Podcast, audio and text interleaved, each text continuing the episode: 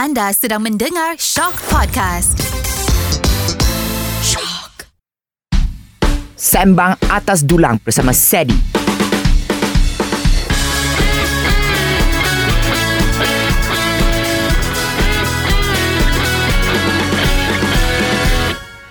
Hai, bertemu kita dalam podcast Sembang Atas Dulang Season 2 bersama saya Sedi dibawakan oleh Spritzer. Diekstrak dari bawah tanah daripada sumber air semula jadi yang tulen dan kaya dengan mineral silika. Hidratkan diri anda dengan Spritzer. Pada hari yang mulia ini, kenapa kau gelak-gelak? No, very the ikhlas Spritzer. Spritzer. Ah, kita bagi energy sikit. Yes. Okay, so pada hari yang mulia ini, saya ada guest very prominent in the industry sebab dia orang adalah number one podcaster di Malaysia. Woo! So I have Nell and Saranja Berdosa. No. Sorry lah sebab your name Ranca. Yeah, yeah, yeah. I should have trademarked that. So that Ah. every time you see, you kena bayar I. Hey, Ah. nasib baik dia tak trademark lagi ya. Nasib Yeah. baik. Okay, so prefer Sarah ke Saranja? Sarah lah, can lah. Very easy. Sarah, Nell from Talk to You Later. Yes. So podcast number one kan? Yeah, but now dah kena potong lah. Dari Yeah. siapa? Dengan KJ. I ingat, I, eh, Sedih. Sedih KJ. How dare you KJ? KJ, why lah you want Why? to curi the title? Sebab Yeah. if they are not number one, then I'm supposed to be number two. Now I'm number three. eh, Ah, nampak gara-gara KJ yang baru je masuk dalam bidang podcast, tiba-tiba dia jadi nombor satu. KJ, come on lah. You have to climb from bawah. Yalah Yeah. Tak pula everything you sapu kan Okay so before we talk about All the things important So kita punya show panggil Sembang atas dulang Okay. So atas dulang hantaran ini Wah. Kita ada beberapa kuih uh, This one is a very Chinese theme lah Ya. uh, You already know this one is a Ah, Mungkin. Mungkin. Tapi kenapa dah basi warna hitam tu? This one rentung Actually charcoal Oh, cakul. I tak tahu kenapa mooncake ada charcoal version You buat sendiri ke ni? Eh tak lah Kalau I buat I rentungkan saja That's why hitam. tak penting eh, halal. Very the netizen soalan ni. Ah, very the netizen yang tanya very ah. I mewakili netizen kan ada komen. Ah, you selalu kena kan? kena ungkit lah just to like bring bring back the trauma for me lah. No, no, Sedi. I datang saja I nak tengok your smile setiap kali you makan tu. Especially masa azan maghrib tu. Ah, gitu. Okay lah, tak apa, tak apa. Next year, I will do again. Okay. So, just a quick one ah. So, this one ada mooncake. Apparently, I tak tahu. Hari ni I baru tahu. Ni panggil Thai Yang Ping. Moon Sun Cake. Ni Moon Sun. Oh. Ah, yang ni, some Taiwanese bread. Okay. Okay. Okay, so actually, time kita borak-borak, boleh je makan-makan sikit lah. Boleh No lah. problem. Mana nak kunyah, mana nak bercakap ni? Up to you lah, you nak. Hmm, sebenarnya saya Eh, mana je. boleh kunyah sampai makan? Haram. Yes, Sudah. Ah, yes ah. Is Nanti it? netizen kecam kita. Tak apa, Ah. kita the halal one. You boleh buat, you haram. Represent the haram one. Tak apa, I boleh makan je. I don't care. Ah, you tak ya, makan, makan, makan, Tapi makan. tak suka Ya. mooncake ah? I tak makan mooncake. I boleh lah. Okay, cuba rasa sedap. Cuba rasa uh, Before Cuba we rasa. talk Okay so that you tak payah kunyah dan cakap You Okay, try, okay. try first ah. Don't forget to do, also drink water Drink your spritzer Along with your cake Kenapa you tak makan mooncake? No, I tak suka tekstur dia. Tekstur dia macam sesuatu. Dia macam curry puff lah No. Outside crunchy like, Dalam tu inti soft-soft like that Ya, yeah, tapi curry puff luar dia dengan dalam dia sama savory. Mooncake sometimes dia savory and sweet, you know. Okay so sebenarnya for mooncake right Chinese ni kita very creative Inti dia kita sampai guna pandan Red bean Eh, ada orang pakai ni salted egg yolk tu. Ah, salted egg yolk tu. Salted egg yolk sebenarnya kat dalam. Hmm. And then sometimes dia letak apa tau? Yang I paling pantang matcha. I cannot. Oh, you tak suka matcha? No, green tea to me I suka yang liquid form. I tak boleh yang solid girly. Apa- Ice cream macam? No. Oh, I love. Eh, ni sedap. Dah. Ni macam croissant rasa dia. so, dia daripada Taiwan ke daripada French? I tak tahu lah. Thai- French. Croissant. Oh. Tapau boleh. Drink your please drink your spritzer. Ya. Hmm. So, kita nak sembang-sembang pasal your journey. How you become number one podcaster in Malaysia. Eh, you gelak-gelak is, is it because you self-proclaim ke apa ni? Eh, no. Bukan saya proclaim. Ada stats kan Ya. Ah, Sebagai seorang podcaster yang Baru-baru je masuk in the industry I pun nak belajar sikit lah from you all Sedi, you're, kita hari you're ni. like a household name tu. I household name for makan-makan So orang masih macam tak boleh Accept that I am a podcaster Ya, lah, Ah. podcast you pun you buat makan-makan macam ni. Macam mana you nak lari daripada image makan-makan? Betul. Uh, that, that's why lah uh, but Producer pun kata Kena buat ada hantaran kat sini Ah, okay. So how it all started Siapa nak start? Nel. Yeah. Okay, so actually kita ada empat orang podcaster. Okay. Three of us adalah media practitioner. Okay. Jadi of course kita dah biasa produce content untuk mainstream punya media. Okay. So kita sedar bila kita buat something yang mainstream ni dia ada limitation ataupun maybe ada benda yang kita tak boleh buat. Hmm. Maksudnya creatively. So we want to explore more. Compliance, Dan, ya. Yeah. Dan lagi satu macam mana eh? You as a content creator you tahu sekarang zaman digital kan. Hmm. So untuk you grow as a media practitioner ke content creator you kena ikut arus tu juga. Yes. So that's why we decided to do podcast sebab satu is rather than like uh, doing a podcast buat content is also about finding our voice sebenarnya. Yes. Ah sebab macam Sarah you kenal dia dia memang dah host semua kan. Tapi I sebenarnya I orang belakang tabi. Okay. Dulu before podcast I tak boleh cakap macam ni. Sebab Oh. I memang yang buat content kat belakang, writer semua. I bukan cakap-cakap. Very awkward lah. Very awkward. I tak boleh. I tak boleh. Itulah cakap kita nak find our voice Hmm. dengan nak own our voice sebenarnya. Sebab as content creator, I tak tahu you agree ke tak. Kalau you tak take credit of your own work, someone else will. Yes. Betul tak? Betul. Ah. Ada orang yang memang will steal your Yeah. credit. Betul. Ah. Yeah, so the easiest way is memang kau kena ada produk sendiri dan kau muncul sebagai face. So how we get together kita all friends. Betul. Kita memang buat art, theatre together semua. So, it's quite easy nak get together tu Betul. sebab kita dah faham masing-masing punya jadual kerja.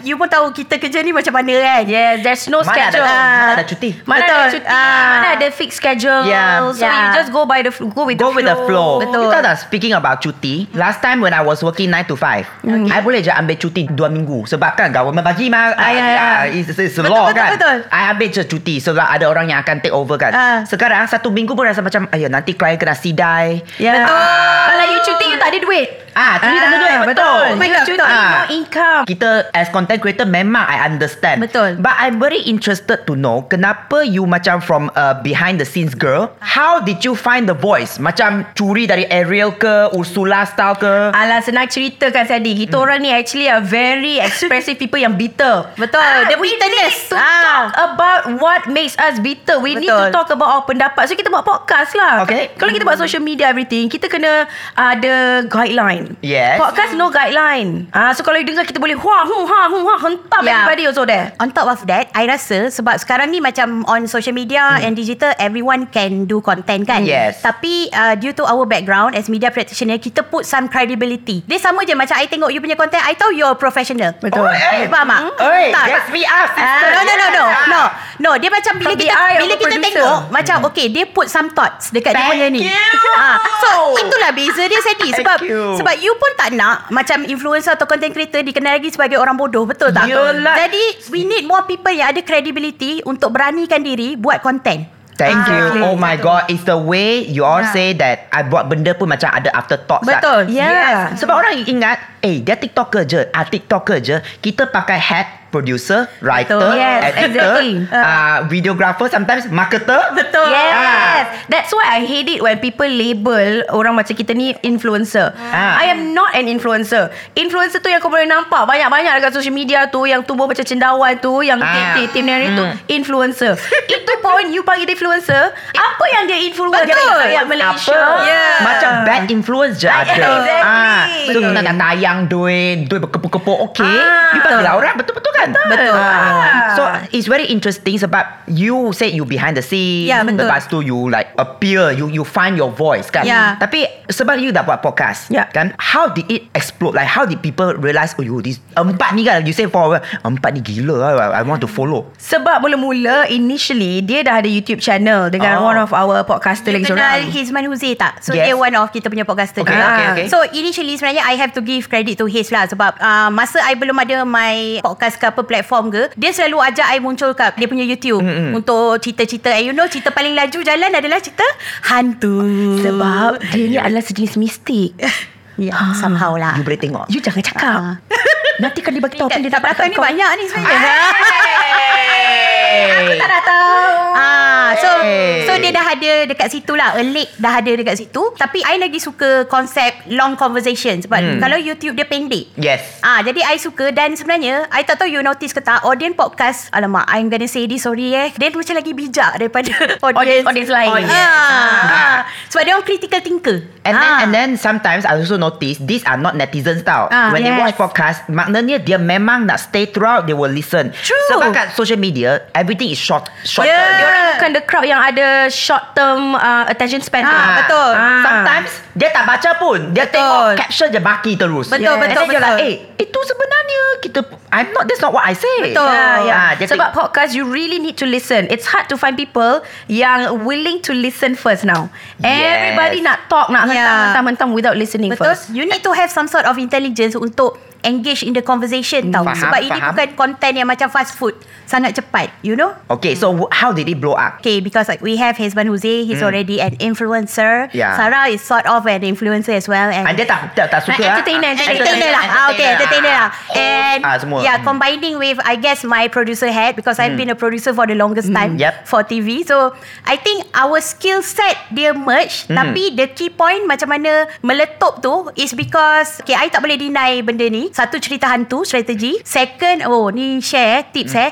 Siapa kawan selebriti you tu panggil lah. Panggil tolong pumkan episod awal-awal. Ah. Itu penting ada kawan selebriti. Ah, yes. sebab kita perasan tau Masa awal-awal kan Sadi Masa season 1 Kita tak boleh terus approach topik yang intellectual Kita kena yang T Banyak T sikit Okay, okay, Of okay. course kita kita tak nak dikenali sebagai podcast yang macam gossip Hmm. Tapi somehow you kena Sebab kalau you tak ada audience You akan cakap seorang-seorang Faham, so, faham. So the first step is about gathering the audience first Okay. Bila Yep. you dah ada ramai dengar And then the words dah spread Oh diorang ni berbual best So akan boom lah Okay. Ah. but exactly we started masa betul-betul boom adalah satu episod tu yang kita orang pun tak sedar it was woman empowerment punya Oh yeah, episode. we started with women empowerment as Okay. episode lah. So Ah. kita banyak audience women Hmm. because Sarah and I kita ada a very different view from majority of women lah. Okay. Contoh sebagai Contoh?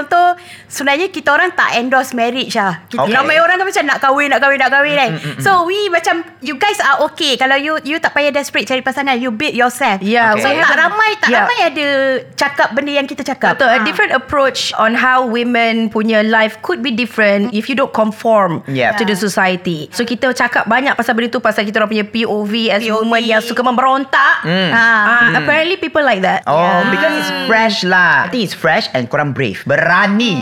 You go and cabar the norm lah. Yeah, tapi that wasn't our intention pun. Dia Kan? mula wasn't our intention. Yeah. Maybe because you are very comfortable talking to a friend that you have known for quite some time. Yeah. So you keluar je lah. Memang kita cakap macam sort of call out lah. Contoh perempuan yang macam dalam marriage, dia asyik kena abuse. Kau duduk lagi kat situ kan. So kita Ah. orang memang jenis laser tau. Macam, apa kau buat lagi? Ah, those kind of thing lah. Faham, faham. Ah. So that's how you all blow up Yes. lah. Oh my goodness. Yeah. Ah, producer kita kena tukar sikit format. I nak cakap, I nak cakap pasal hantu. Yeah, hantu. I know you have. Oh, Kena women episod hantu. empowerment. And Yeah, empowerment. Women empowerment.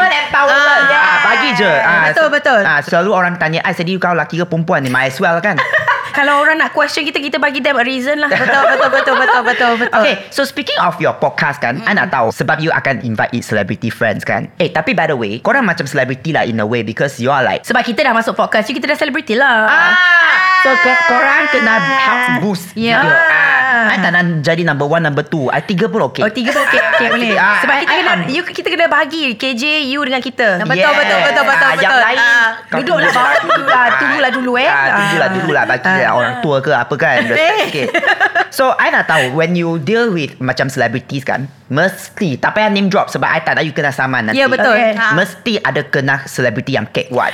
Oh my god Nell dengan I We always talk about this And Talk. always one name Yang akan come up Siapa? Generally No name dropping Okay. I nak name drop Tapi kau kau Tapi tak boleh show, No, no, no. Show, Tapi show. siapa yang kita invite, of course, celebrity yang kita okay. Okay. Yeah. Tapi um, our experience working in industry, kita ada satu one common celebrity ni. Orang luar, I mean the public audience akan macam, oh dia ni baik apa semua. Tapi siapa pernah kerja dengan dia, tahu perangai sebenar dia. Yes. I think siapa korang punya bos-bos yang lama ni pun akan tahu siapa Yes dia. exactly Ah. Sandy Budak-budak baru Yang baru Ha. masuk industri Takkan tahu Takkan tahu Kita je Sebab kita Ah. pernah nampak Contoh eh My experience I pernah nampak Dia campak skrip kat muka orang Dan Ah. show-show orang macam tu Tapi di public semua macam Baiknya dia ni Orang takkan tahu Orang takkan tahu. Dia ni adalah sejenis macam Orang puja-puja dia dekat luar ah. Because of her image Dah bagi her Pula kat situ Aduh Orang belakang tabi Atau orang yang dah pernah kerja Satu set dengan dia Akan tahu Ah, Even media know But they never Media tell. knows Tapi media tak Ah. Ni Kenapa? kan, ah. Kenapa media protect dia? Not to protect I think Malas nak hadap the repercussion Plus nanti everything dia buat also macam boom tau. Betul. So next time we want to be able to cover that boom story kan. So kita jaga PR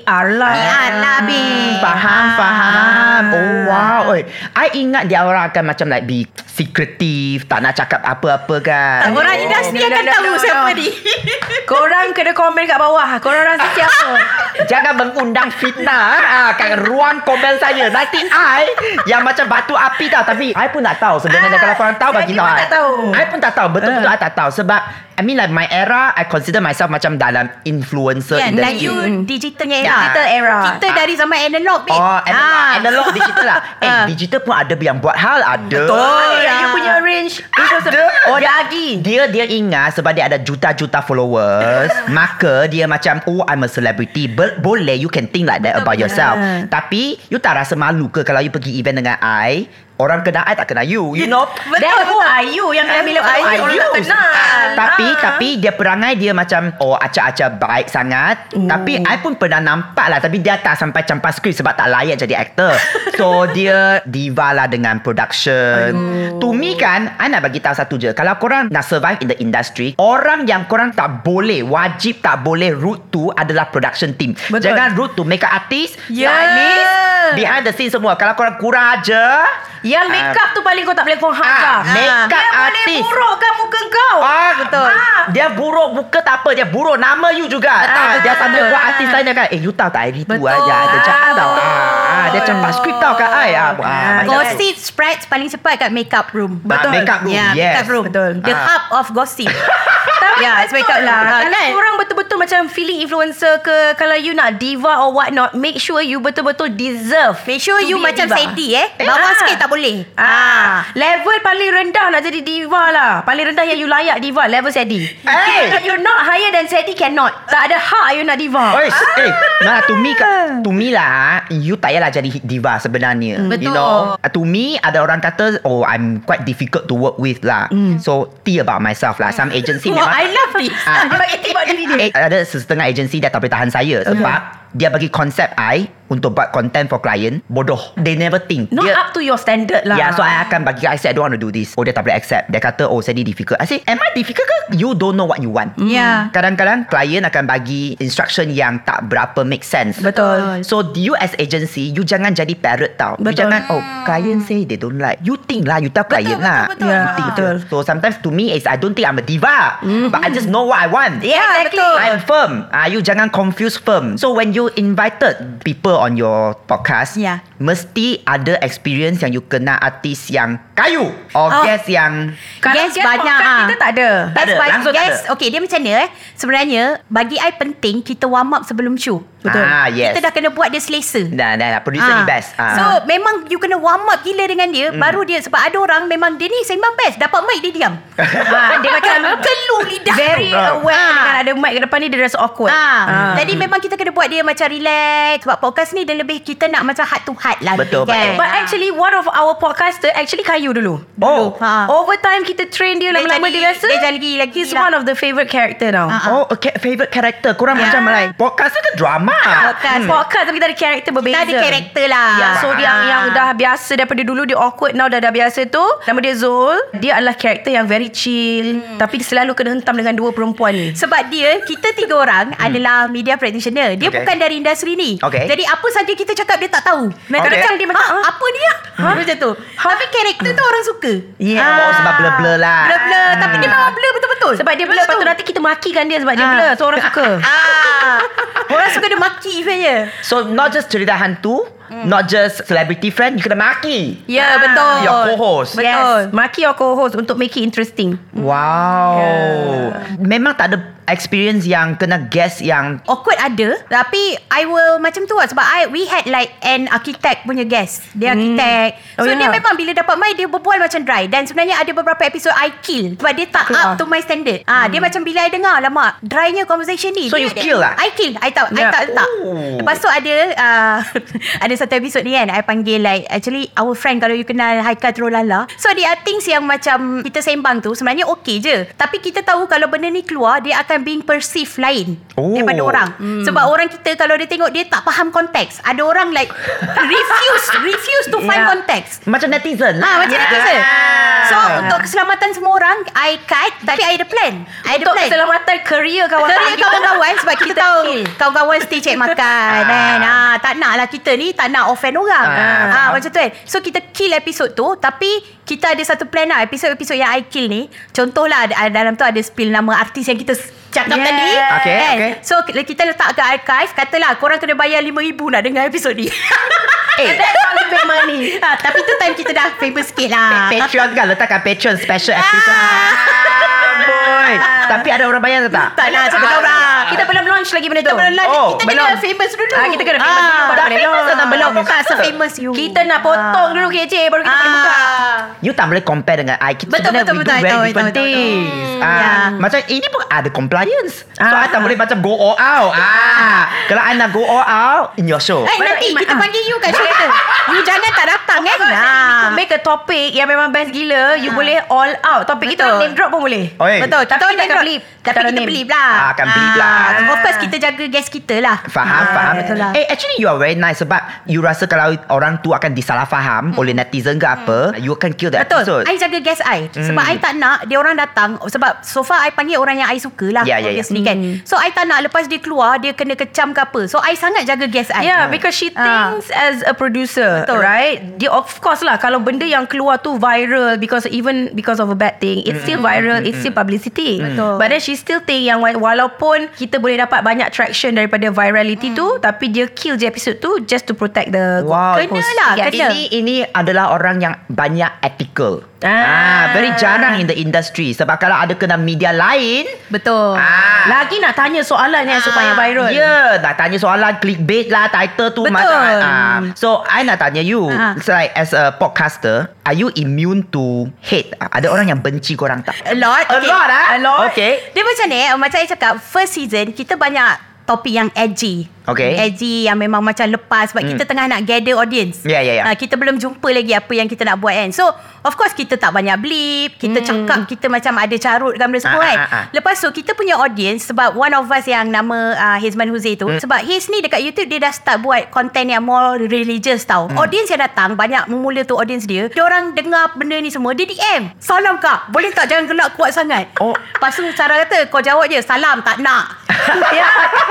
Because Nell, she's from the back end part, Yeah. right? So Yeah. she's not immune to netizens yet. Betul. Tapi memang banyak kata-kata netizen Banyak, tu could affect her so faham. Betul, badly. sebab I tak biasa benda ni Yes. Sebab I orang belakang tabir kan So hari-hari orang DM macam Kita fikir macam lah Gelak pun orang yeah, offended as simple as thing yang kita gelak kuat pun orang boleh offended. Orang offended tau. Uh, so that's Ah. just like nonsense lah for me. But for me, I dah biasa dah. I'm so whatever lah. Kau nak cakap apa pun cakap silakan. I don't care. Because she come from analog era Yeah. Before she go to digital You memang digital all the way I started masuk mula-mula analog sikit. Lepas Analog tu and then. I Zaman transition started lah. the di- Ah. uh, started the digital. Faham faham? So of course lah You akan kenal rasa macam you Like Betul netizen. Sebab dulu I started my career Actually newspaper journalist tau Okay, So ah. dari zaman newspaper dulu sebenarnya I pernah je Sebab kadang-kadang Masa kita kat newspaper dulu Kita tulis artikel Editor kita akan tukar tajuk Yang I- clickbait yes, ya, yes, yes. Walaupun zaman newspaper Ada pernah artis tweet tau Tu artikel I Artikel I marah tau. Oh. ha, Sebab masa tu Dia ada kontroversi lah masa tu kan. Hmm. So uh, editor I kata Pergi event ni Tanya dia pasal kontroversi ni. Sekali masa I baru nak tanya Bos dah tanya Kita kena tanya. Bila nak tanya Dia punya PR stop kan. Hmm. No personal question. Okay. Lepas tu bila balik office Saya bagi tahu my boss Dia tak nak jawab. PR dia dah stop kan. Hmm. Okay tak apa. You tulis je artikel tu. Lepas tu editor I bagi headline. Lepas tu kan Dia tweet. Waktu tu zaman Twitter Dia tweet. Dia cakap apa ni? Mana credibility semua kan? Dia memang marah ha. Tahu tak adalah I baru kerja tau Waktu tu Junior uh, journalist. Bila kita buat hiburan Memang akan Orang call nak saman Semua benda. Tapi of course lah Sebab masa tu Kita still under company. Company semua dia ada legal dia lah. Hmm, hmm, hmm. Ah, So dia akan Pastikan benda tu As vague as it can be Supaya tak boleh charge. Okay. Ah, Biasa bila dah macam tu uh, Newspaper apa you boleh buat? Dah keluar kan? Ah, Mm, Kalau mm. online you boleh turunkan. Ah. ah, So for quite a while tu Adalah Adalah artikel yang dia tangkap gambar dia marah tu adalah Tu benda yang kita kena hadap Masa back then tau Analog Analog lah Analog sama analog dulu ha. But you don't know she's smart. She hire an admin for our Betul. social Yeah, media. now we have an admin. Ah. Sebab I tahu, I pun jenis mudah triggered juga. Oh, yes. Sama, Ah, sama. daripada aku baca, Sama. baik admin I dia dah filter kan. Ah. Ah. So komen-komen kau ajar ni kadang-kadang I tak sempat baca lah Dia delete Yes. Sebab You faham tak Kita konten yang baik-baik Kau tak nak pula komen. Ah, ya? Betul. Ah. tak ada pun kau nak viralkan ke. Ah, Yeah. Kau tak ada Ah. pun Especially topik pasal Gen Z Because ah, ah tak apalah. Ha. Because memang Gen Z is really hard to work with. Okay So I nak bagi disclaimer sikit Because I I think my audience mostly Gen Z also kan Yes, Sebab ada yes. artis kan I nak bagi tahu I tak Maafin berapa lah kita. endorse Opinion dia Tapi you korang kena sedar diri Sikit also Okay sebab I millennial I bukan macam Cakap macam oh, Gen Z is bad ke apa Yeah. Tapi Tidak boleh dinafikan Bahawa sometimes Gen Z You don't know the real world How it works I think the generation has been babied so much, you know. Mhm, So, mm-hmm. diorang quite mushy lah in a sense. Tapi, kita tak cakap semua. Kita cakap yang kita deal. Nah. Sebab, Setengah, sesetengah. setengah. Sebab bila masuk alam pekerjaan, kita lah managers diorang. Hmm. You know, so kita tahu macam mana attitude bila kita bagi kerja. Ini tak mewakili semua millennials. Tapi, I perasan millennials yang I berkawan. Contohlah, kita dapat satu task. Kita tak boleh buat. Kita akan cari jalan macam mana nak buat. Yes. Sampai boleh. Kadang-kadang memang dah tak boleh pun kita cuba guys. Because we are too hard on ourselves. Yes, yes. Tapi Gen Z segelintir yang kita kerja ni Dia tak boleh ha, Tak boleh Dia bagi alasan balik kat kita The Ha. way I deal with Gen Z punya employee Ha. Senang je You do your way Asalkan Siap You you siap and you don't screw up I tahu dia orang Ya, ya, memang ya. tak suka Micromanaging Betul. semua And usually Dia okay Sebab I bagi dia freedom Tapi to me is You kena accept teguran lah sikit Betul, Sometimes betul, you buat betul. salah ke apa You kena macam accept lah Okay Betul. you actually didn't do right In this era Memang mental health thing is a very Betul, betul. Kita thing. tak deny. I mean I wish at our time Kita punya boss boleh understand Kita memang stress nak mampus Yeah, Kita yeah. memang nyawa-nyawa ikan nazar hari ni Yeah. tau Ah. Ah, Tapi sekarang memang I I feel like They can voice out Sebab Betul. It's a Kita nak normalize To me I I sometimes Gen Z I okay je Sebab Hmm. Maybe they also think I'm Gen Z Ada tau dia ingat I Gen Z also Yeah. Tapi memang Otot sendi semua Dah tak adalah Ah, Otot Gen X ah, Terus Bangun pagi je Aduh Sakit ah, They think they can vibe with me I okay Sebenarnya kan I Ah. bagi freedom sikit lah They are just a different generation It's very different. Ah. Macam kita, our generation pun kita tak suka Gen X. Betul. Ah, Betul. Nah, remember like Betul, how betul. our like our father, punya era, yo lagi lah. Yo. Dia akan remind you tak. Zaman I aku kerja tiga, find three jobs. Ha? Ya, ya, ya. Zaman kita duduk satu company 30 tahun. Ah, Aircon pun tak ada. Kau Um. panas-panas sikit kau meroyan. Oi. Sorry lah Bukan Ah, yang salah I kan betul. ah, So you see like the generation So to me Betul, it's like betul. I let you have your era I tak Betul. nak kacau you But you do your work properly Yeah, Ah. and also it's not wrong to normalise mental health issue sebab zaman sekarang ni, zaman social media ni memang sangat mudah Hmm. develop anxiety semua Betul. kan. Tapi apa yang salah adalah kita romanticize. Betul. Oh, romanticize. Romanticize the mental Ah. illness. Yeah. Faham tak? Kita Dan- boleh normalize tapi jangan Ah, romanticize. Menjadikan itu alasan untuk kau move forward dalam hidup. Tak boleh. Hidup ni keras, dik. Ya, eh, hidup kena. ini Ah. memang keras. Hidup ni Ya. keras. ah. Like sometimes I will say lah Yes Mental health issue is important I recognize that Memang I always say Please go see a therapist semua ke Betul. Tapi Do not use Mental illness as an excuse Betul. To everything Ah, And betul. Accountability tu penting Betul. And Ah. please get diagnosed lah. Janganlah Yes, asal yes, diagnose. yes, yes, Get yes. clinically Ah. diagnosed, please. Yes Ah. ah. Then kita boleh shut up ah, Kita tak boleh cakap apa Betul, kita Ah. tak boleh cakap apa Kalau you clinically diagnosed Ah, ah. See We are covering so many topics I rasa komen-komen Mesti kena kecam nanti ah, siapa Tak, kecam. orang nak kecam pun macam confused. Jap, nak kecam topik yang mana ni? Banyak mana sangat topik. satu? Ah. Banyak sangat topik. So you you say just now Sebab you kena Sebab of edgy content Kita all over the place You know Whatever Whatever topik yang kita Boleh hentam Kita kasih hentam Ah. saja ah, Apa kita cakap pasal Common sense lah banyak Common Sebab orang sense sekarang tak ada common sense eh Common Ah. sense is no longer common Ah, it's no longer very rare. Ah. Very rare. Oh, we also Ah. talk about ada satu segment zoology where we always talk Oh about yeah, we, Zoology? yeah, we have a vertical. We have a segment because Sarah is a zoology graduate. Yes. Yeah, macam weekly kita ada satu memang zoology, memang we learn about animals. Okay. Very good reception. Sebab Okay.